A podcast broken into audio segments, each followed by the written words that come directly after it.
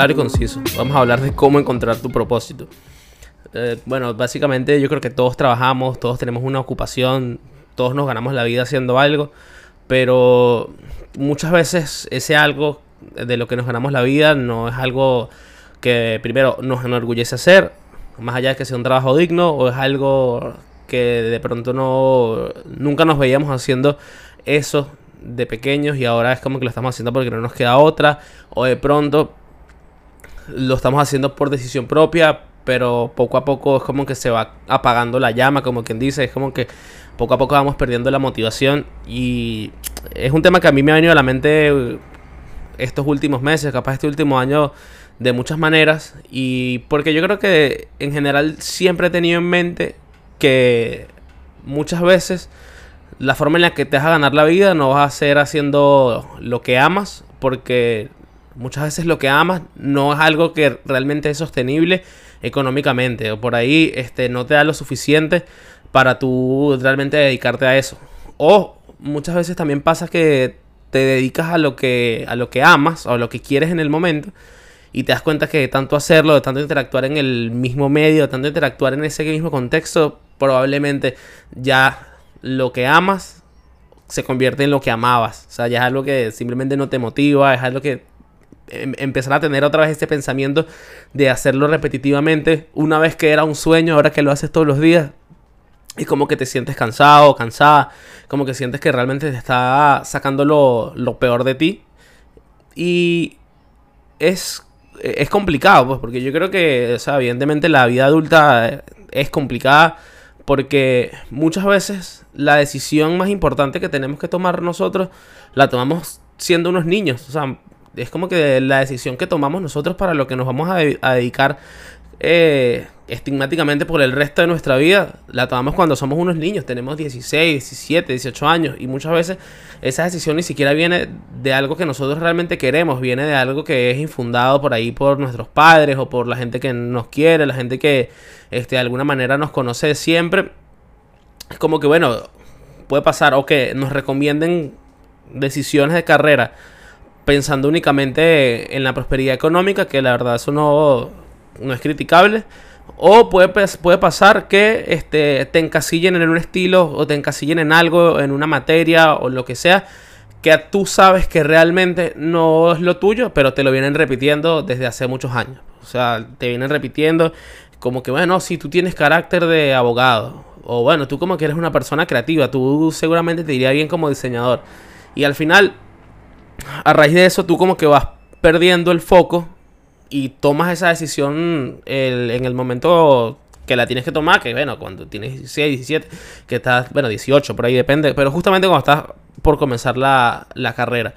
Entonces yo creo que basado en eso, uno tiene que como que concientizar mucho ese momento. Porque ya sabiendo eso, te das cuenta que probablemente este, equivocarse de carrera no es lo peor que te puede pasar y sin importar en qué momento te des cuenta, si te des que te cuenta al principio o al final o de pronto ya cuando estás ejerciendo.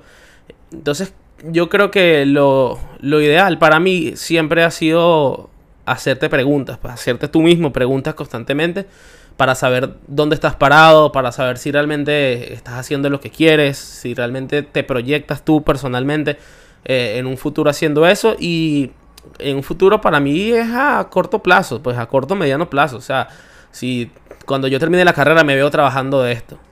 O si yo siento que esto que estoy estudiando en este momento me va a servir para ser quien yo quiero ser. Y si la respuesta es positiva, seguir dándole para adelante. Y si la respuesta es negativa, empezar a hacerte más preguntas aún. Empezar a preguntarte si esto que, si esto que estoy estudiando no, no me veo eh, trabajando esto los próximos 3, 4 años, entonces ¿qué me veo haciendo los próximos 3, 4 años? ¿Esto es lo que me va a, a, poner en ese camino? ¿O realmente esto me está separando de la persona que yo quiero ser? Yo creo que mm, para tú poder eh, hacerte esas preguntas tienes que perder el miedo a, a las respuestas que vas a tener y también tienes que tener claro de que la vida muchas veces es un playground, pues, y desmitificar ese, e, e, ese momento.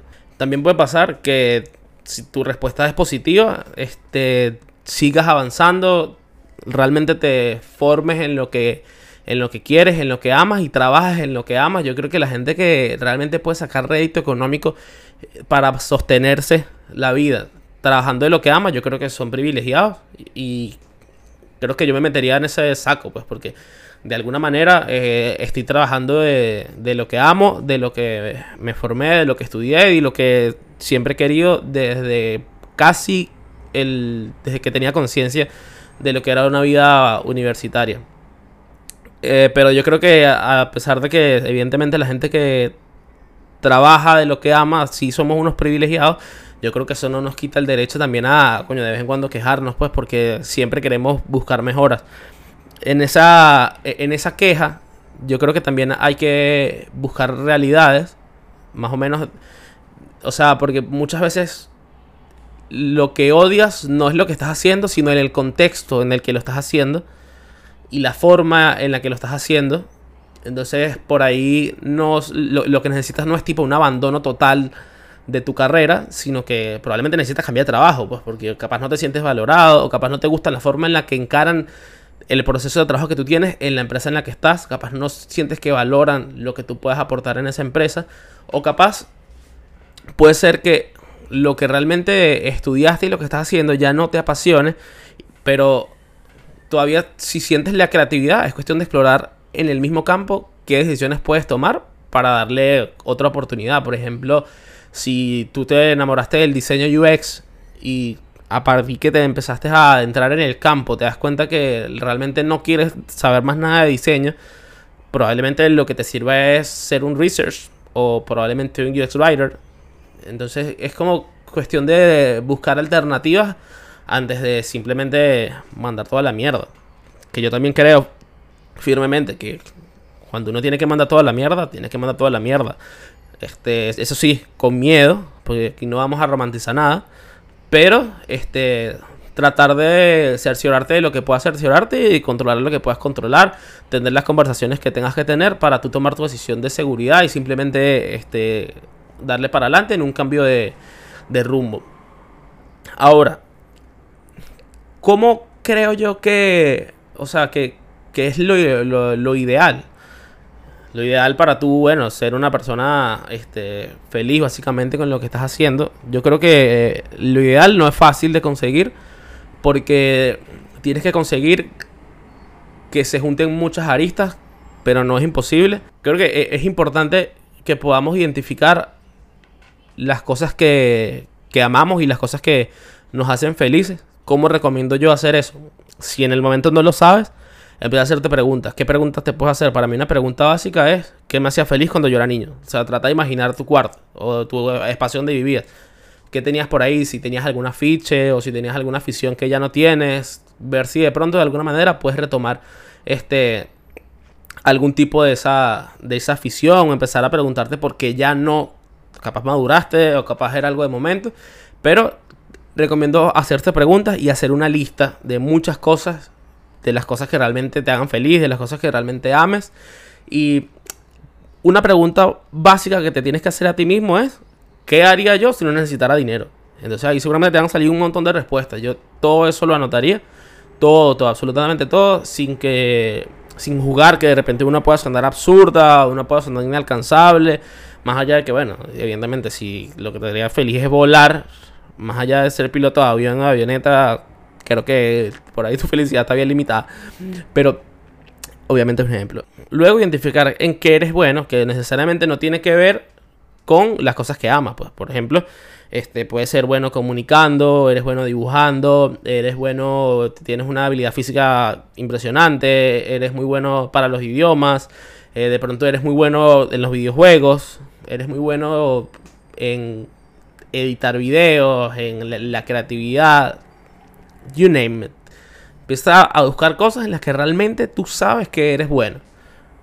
A continuación, empiezas a buscar cosas en las que te podrían pagar. Y para acá es clave la creatividad porque vas a empezar a conectar puntos de lo que amas con lo que eres bueno. Por ejemplo, si te gusta el baloncesto, y eres bueno para comunicar, probablemente seas bueno para hablar de baloncesto, probablemente tengas que buscar el formato. Pero la clave es esa, la creatividad para empezar a conectar puntos, a conectar los amores con los talentos.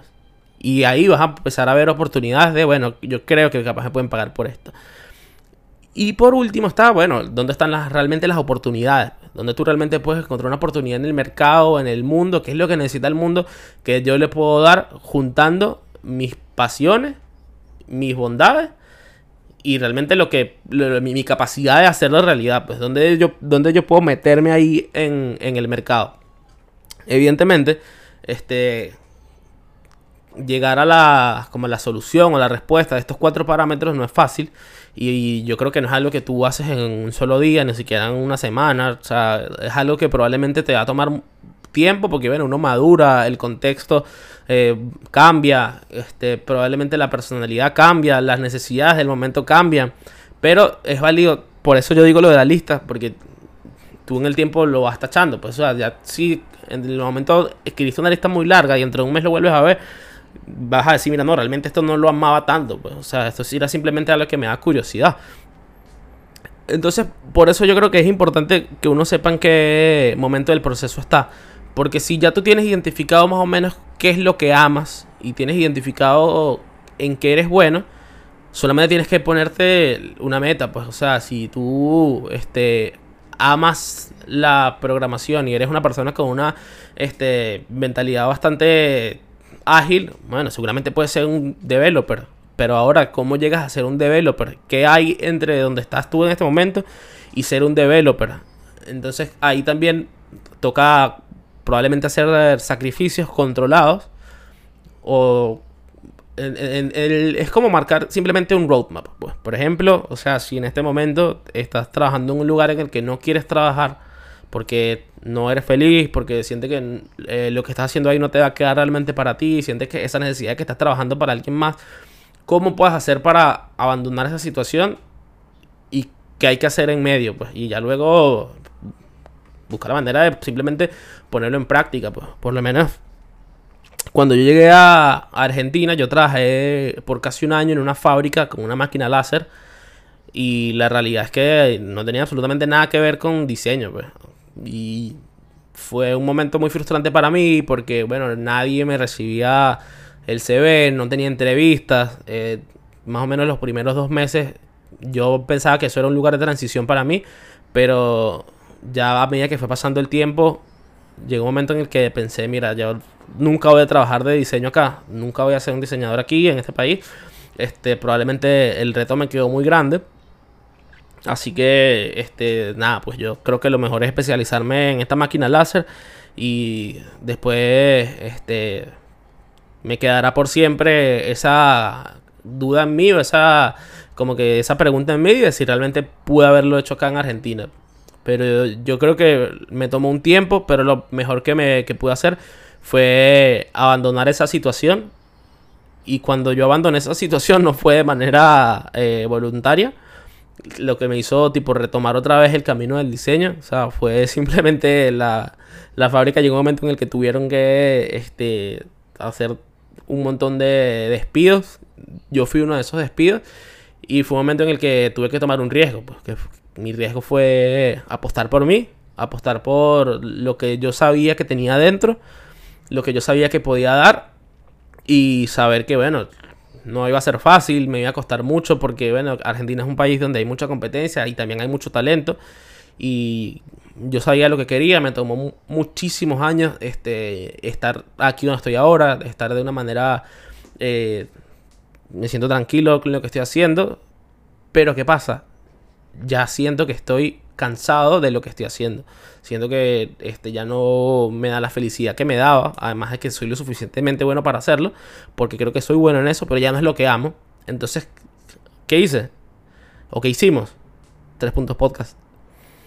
Tres puntos podcast fue la manera de nosotros, o por lo menos para mí, de canalizar todo lo que yo sentía que yo le podía dar todavía al diseño y todavía lo que el diseño podía darme a mí para hacerme feliz. Es como que mi último intento por recuperar mi relación por el diseño es Tres Puntos Podcast y creo que lo, lo estoy logrando porque, bueno, hemos construido una comunidad muy buena, cada vez este, tenemos más más temas para hablar, para conversar, podemos hablar de muchísimas cosas. Eh, y para mí era una gran eh, duda si yo realmente tenía lo suficiente para exponerme una cámara, para tomar un micrófono, para hablar con gente, aunque la gente no esté conmigo.